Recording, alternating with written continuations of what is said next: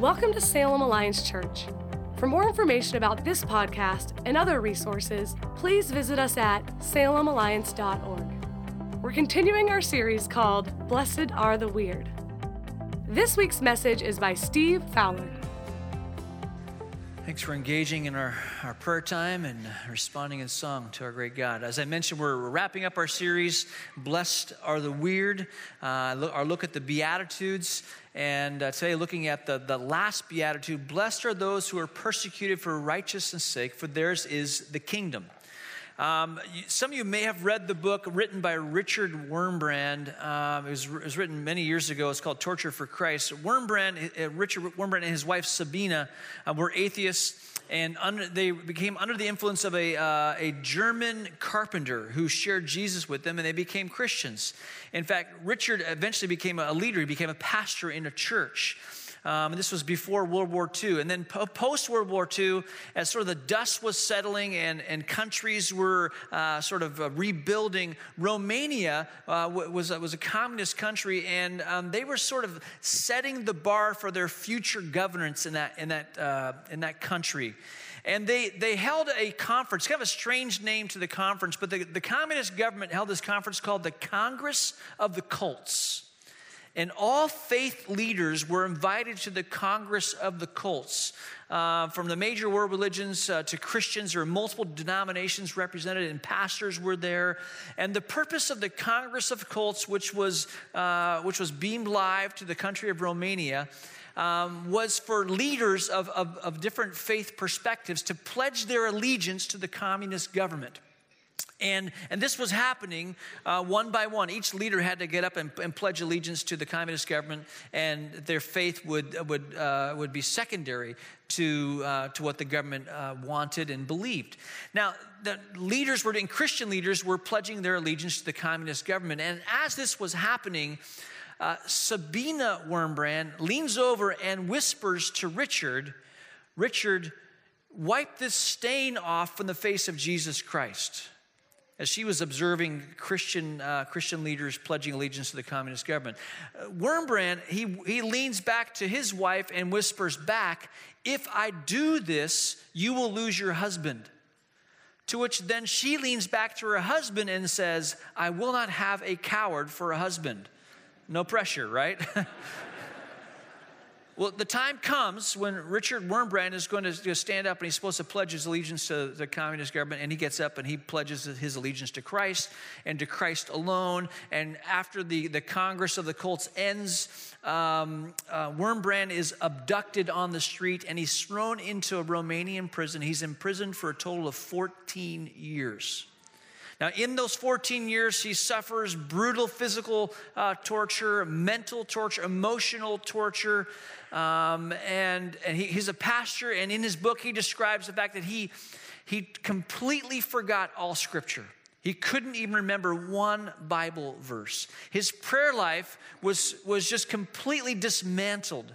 Uh, the only prayer that he could pray was, I love you, Jesus. That's, that's the most he could get out.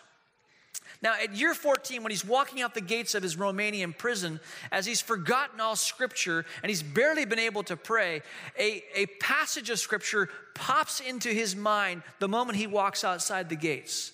It's a passage from the book of Genesis in which uh, it's recorded that Jacob, because of his love for Rachel, his wife, was willing to work for 14 years for his uncle Laban. And the idea pops in his mind that if Jacob could give 14 years of his life for his wife that he, that he, he loves so much, he could give 14 years of his life for his Lord in prison. And it's a bit of how he, he sort of uh, kind of processed uh, his, his experience. You could, you could read Wurmbrand's uh, story in his books. He's written several books. But I don't know what stories like that do to you. Because they're, they're sort of extreme. They're the dramatic stories. And by the way, they aren't just stories that happened in the past, they're happening today. There are many believers around the world today that are suffering persecution to extents just like Richard Wurmbrand experienced. But, but the reality is that for you and I, we, we may not experience persecution that looks like that, but we may experience a, a different kind of persecution that, that's has to do with ridicule and mocking, and insults, maybe even har- harassment. Uh, when I was working for UPS, I was working my way through Bible college, and there was a bunch of us who were doing this at Simpson Bible College in San Francisco. We, we worked the, uh, the early morning shift at UPS, and there's about eight or 10 of us. And at break time, we would, we would sit on our bench and take our 15 minute break, and other employees would be walking by. And, and I don't know when it happened, but somewhere along the way, someone dubbed us the Simpson Choir Boys. Um, and they would stop. A bunch of them would come and stop, and they'd say, "Sing us a song, Simpson Choir Boys." And they would they would call us when we were off on, on, our own doing our work. They would they would identify us as one of the choir boys. And it was you know it's kind of funny at the at the beginning, but after a while, it got a little bit annoying and kind of got under your skin. And as I was reflecting on that story, it, it, this idea popped in my mind. I liked being liked. I don't know about you. I don't I don't like the fact that someone might despise me. I don't like the idea that someone might hate me, uh, specifically because of my association with Jesus Christ.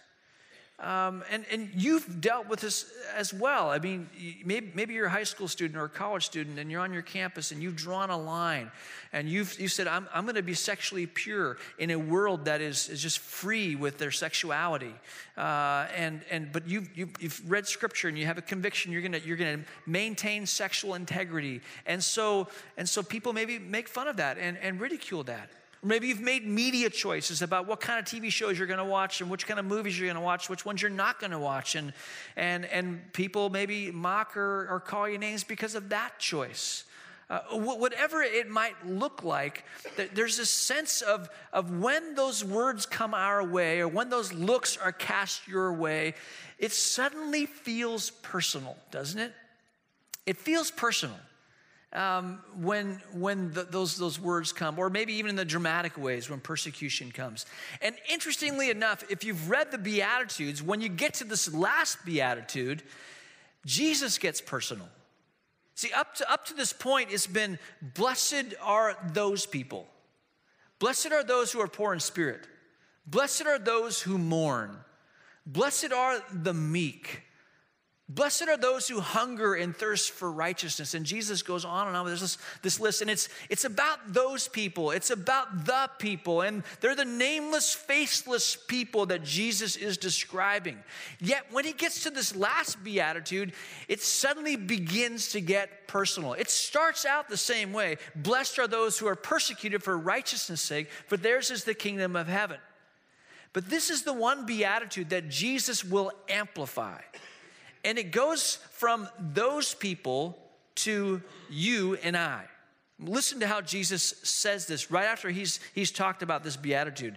He, said, he says, God blesses you when people mock you and persecute you and lie about you and say all sorts of evil things about you because you are my followers. Can you feel it? Blessed are those people. Blessed, blessed are those uh, you know, who are merciful. Um, blessed are those who are persecuted for righteousness' sake. And blessed are you when you're lied against, mocked, insulted, because you are my followers. This, this gets intensely personal. And what I want to do this morning is I what I want to do is just help us understand what this beatitude doesn't mean and what it does mean. It's really important.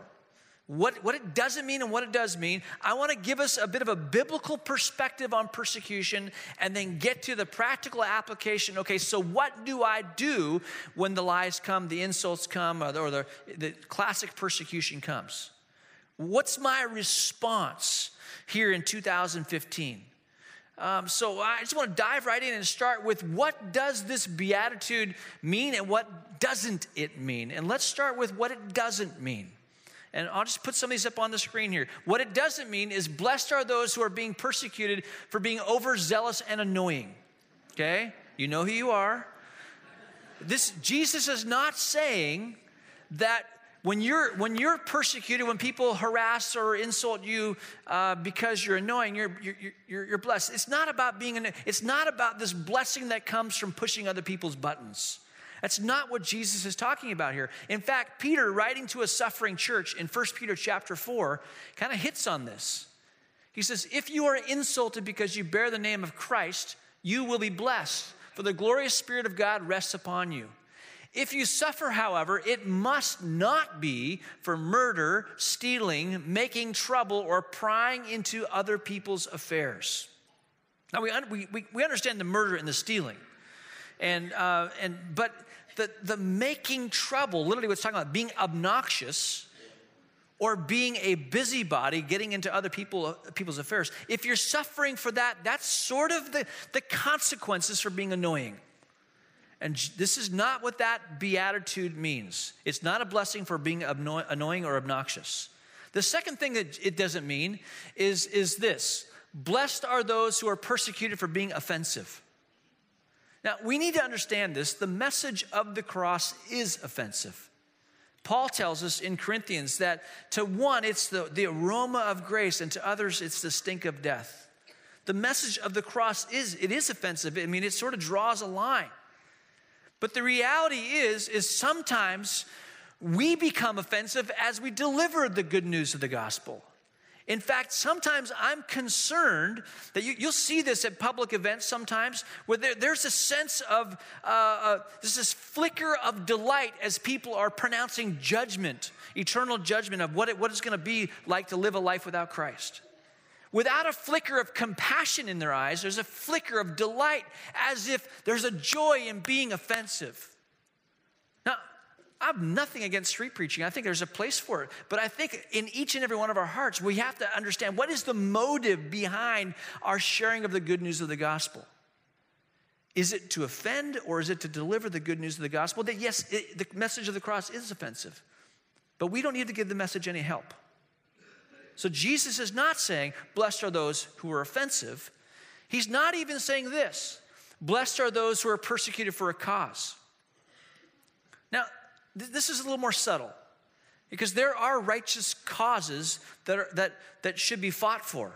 A classic example, example William Wilberforce in England uh, changing a law so that slavery will be outlawed in England. That is a cause, a righteous cause that was pursued, and he suffered for it. And, and, and there's a blessing attached to that. But not every cause is a righteous cause. Example red Starbucks cups.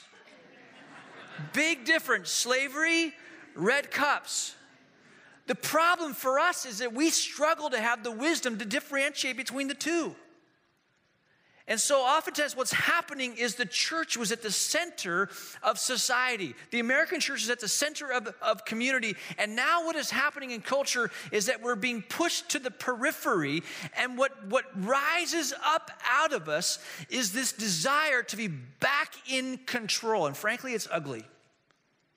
When could it be that Christ is moving us to the periphery of society because he wants there's work for us to do there?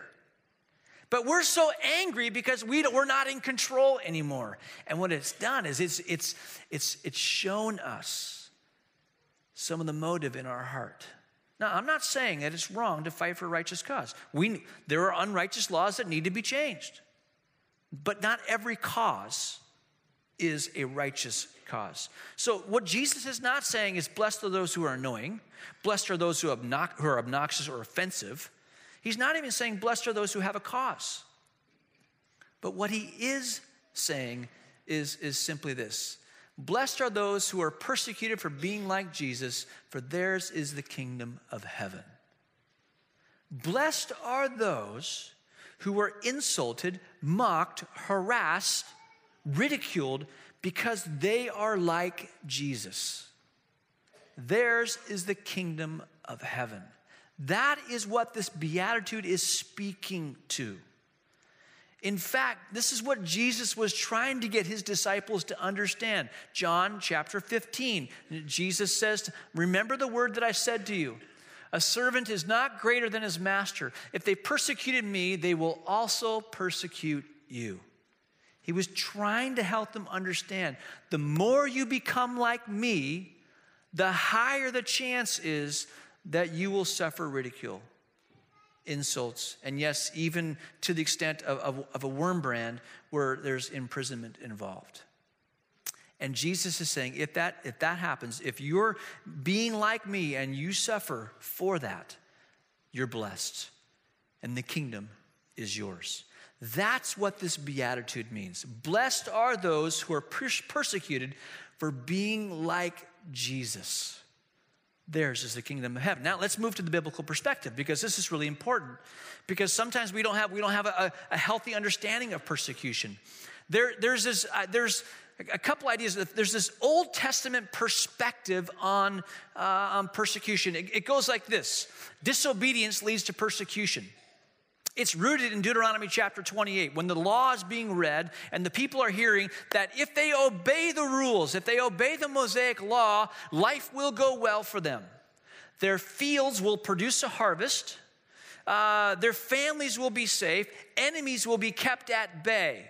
There's all these blessings that, that flow from obeying the Mosaic law.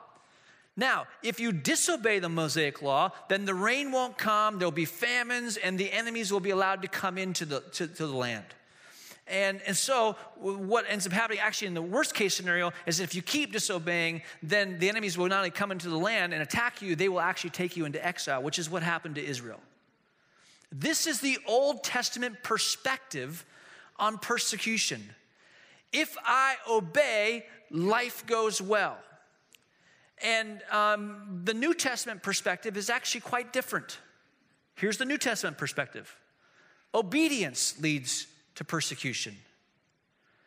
Actually, what the New Testament teaches is that when you obey Christ, that actually, one of the byproducts of that will be persecution. Now, you can, you can quickly tell when you listen to someone as this topic of persecution arises, whether they have a Old Testament or a New Testament perception of persecution. Because if you embrace an Old Testament perspective of persecution, your focus will be on obeying and doing what is right. Because if I do these things that are right, then life will go well for me. It's sort of a life goes better with Jesus gospel. And one of the ways, just one of the ways that it manifests itself is in political activism. What ends up happening is we need to we need to get votes. We need to we need to get our way, and when we do, then our land will be blessed. Now, I know I'm touching on toes here, and you're probably writing me some cards, and that, that's, that's okay. But see, what, what happens is this, this next year is an election year. I, will be honest, I, I can't stand election years because here's what you'll hear. I, you'll hear this, I guarantee you. This is the most important election ever. And really, what it's rooted in we, get, we got to get our people in charge so that we can get laws going our way because when laws go our way, then we'll be blessed. Friends, it's an Old Testament perspective on persecution. And if our motive is to get our way, we should be asking ourselves some different questions. An Old Testament perspective is do the right things, life will go well. It's not how it works in the kingdom. Jesus actually says the exact opposite. The servant's not greater than the master. They persecute the master, they're going to persecute the servant. If you don't believe Jesus, listen to this, this verse from uh, Paul. Indeed, all who desire to live a godly life in Christ Jesus will be persecuted. Happy Thanksgiving. this is life in the kingdom. The more you look like Jesus, the greater chance is that difficulty will come our way. So it isn't about trying to, you know, it isn't about going and, and, and, and trying to get persecution to come our way. It's not about being annoying or obnoxious or offensive. That's not the point. The point is we become like Jesus. And then when persecution comes, we shouldn't be surprised by it because that's what, that's what Jesus taught us. And when it does come, that we get to the point, then how do we respond? So we need, we need help here. How do we respond? Blessed are those who are persecuted for righteousness' sake, for looking like Jesus, for theirs is the kingdom. Having a New Testament perspective that is, as I become like Jesus, there, there, there probably will be some suffering that comes my way. I don't want it to be self induced.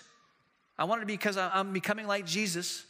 When it comes, then how do we respond? How do I respond? Let me just give you a couple practical ways that you and I can respond to persecution when it comes our way. The first way is is this don't retaliate, be Jesus like with your actions.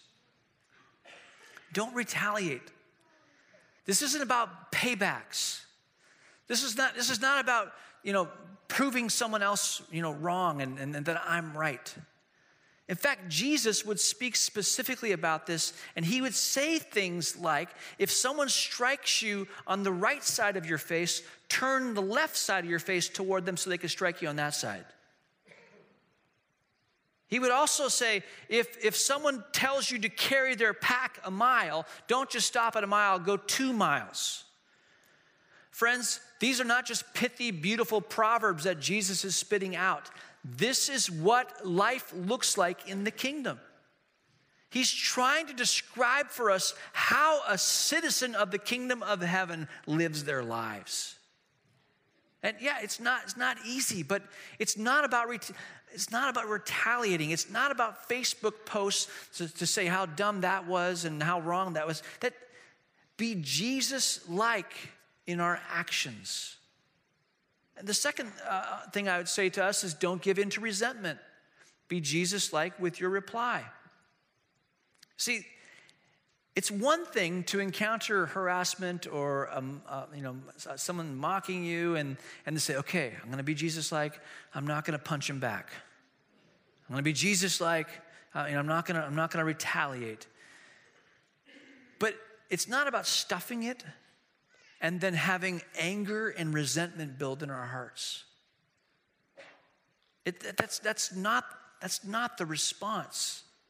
Jesus again tells us to do what to, what to do in this case. He says, he says, love your enemies. Bless those who curse you.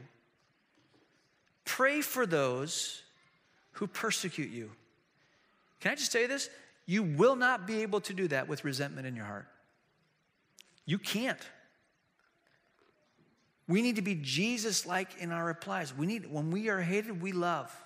When we are cursed, we bless. That is the Jesus like reply. I love how the Aramaic Bible puts it.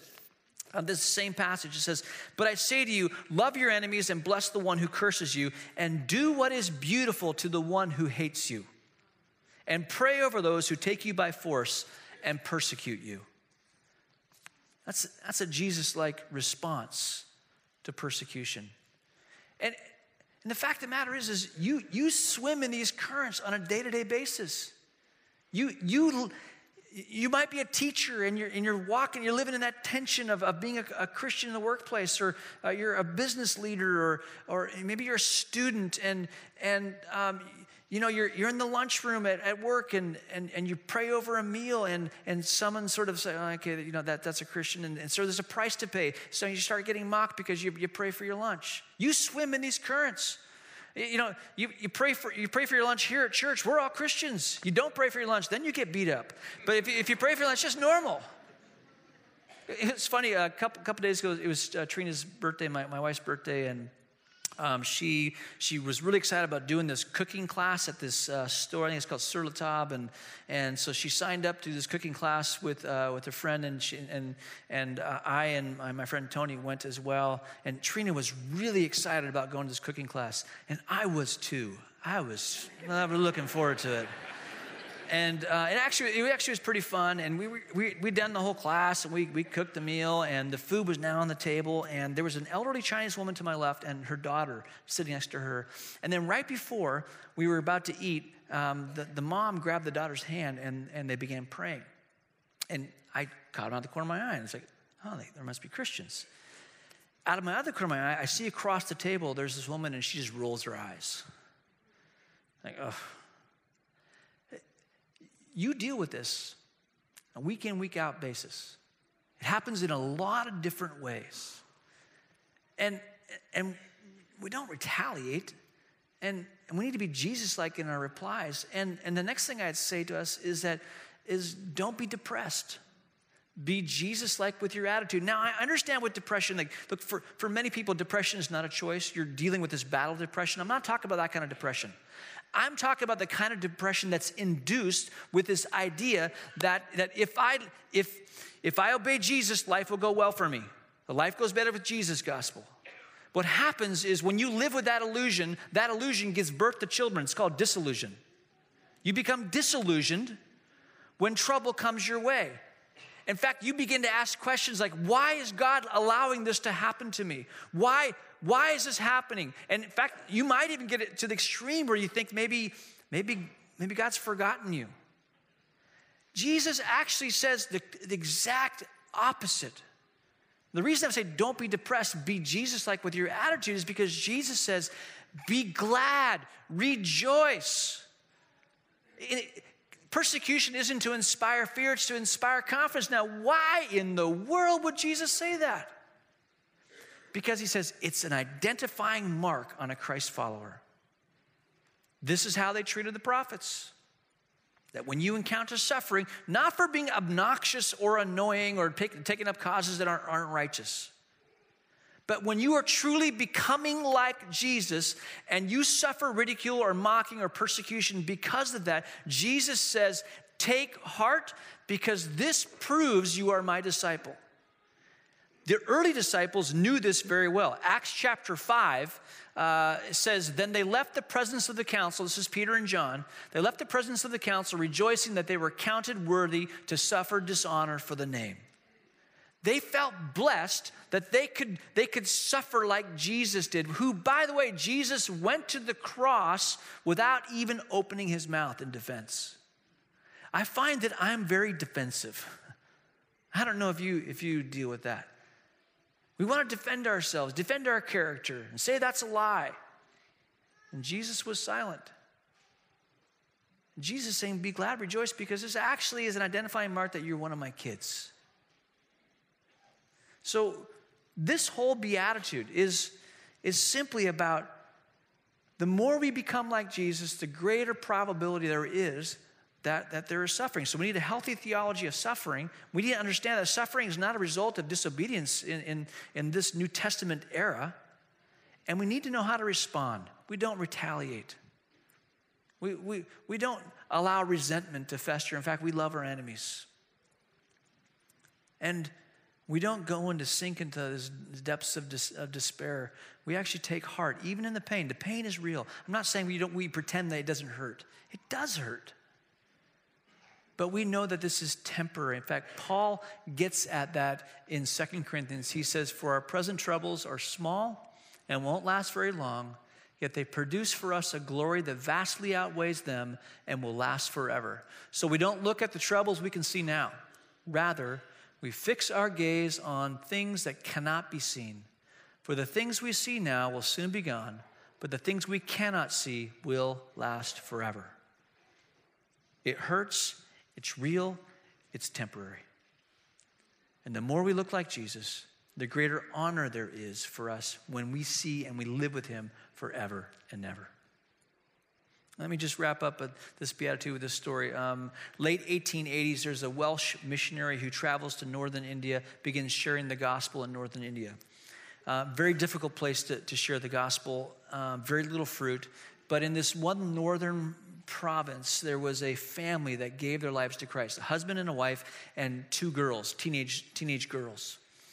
Um, the missionary then moves on to another village to share the gospel there, and the, the, the, the leaders in that village hear about this, uh, this family's decision to follow Christ.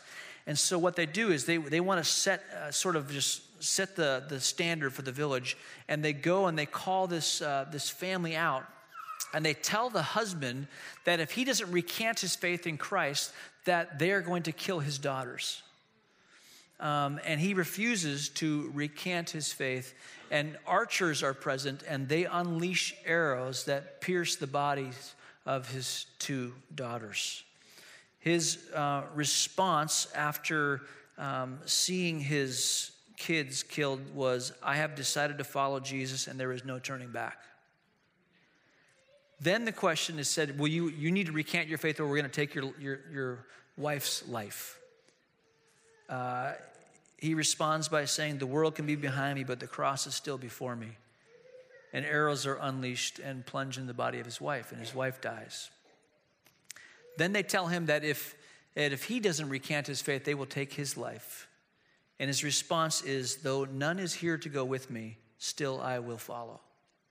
And the entire family was killed for their faith. Now, word got back to the missionary, and um, he goes back to that northern province. And what he discovers is that many people now are Christ followers in that village because of the testimony, the suffering that was endured by that family, and the man's response. And, and there's sort of a mini revival that takes place in that northern Indian province.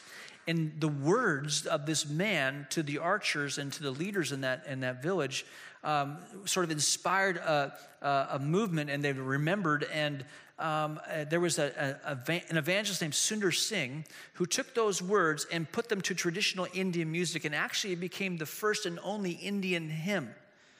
I've decided to follow Jesus. It was picked up in the West um, and a guy named George Beverly Shea began singing it at Billy Graham crusades. I've decided to follow Jesus. No turning back, no turning back. It's rooted in a story of a man who's saying, Christ is Lord. And I'm not going back on that. Friends, that can happen in dramatic ways and it can happen in the small ways, the day to day ways. And what Jesus is saying is, Blessed are those who are persecuted for righteousness' sake theirs is the kingdom. And as we wrap up this series, the, the Beatitude really is a description of a, of a citizen of the kingdom of heaven. Friends, we, we can't live with one foot in the kingdom of this world and one foot in the kingdom of, of heaven. There's a call of Christ in our lives to be firmly planted and to be citizens of his kingdom and to embrace the ethos of his kingdom.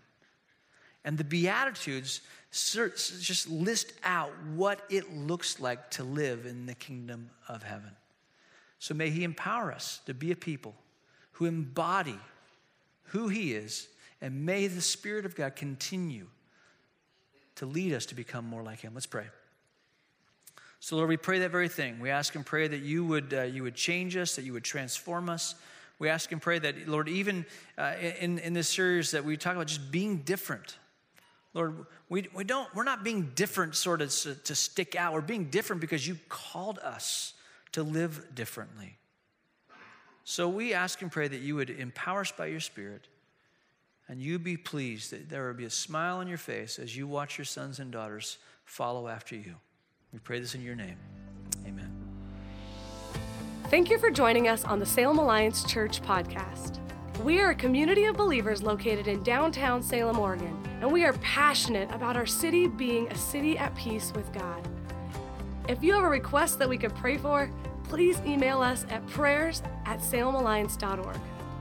If you'd like more information about this podcast or other resources, please visit us at salemalliance.org.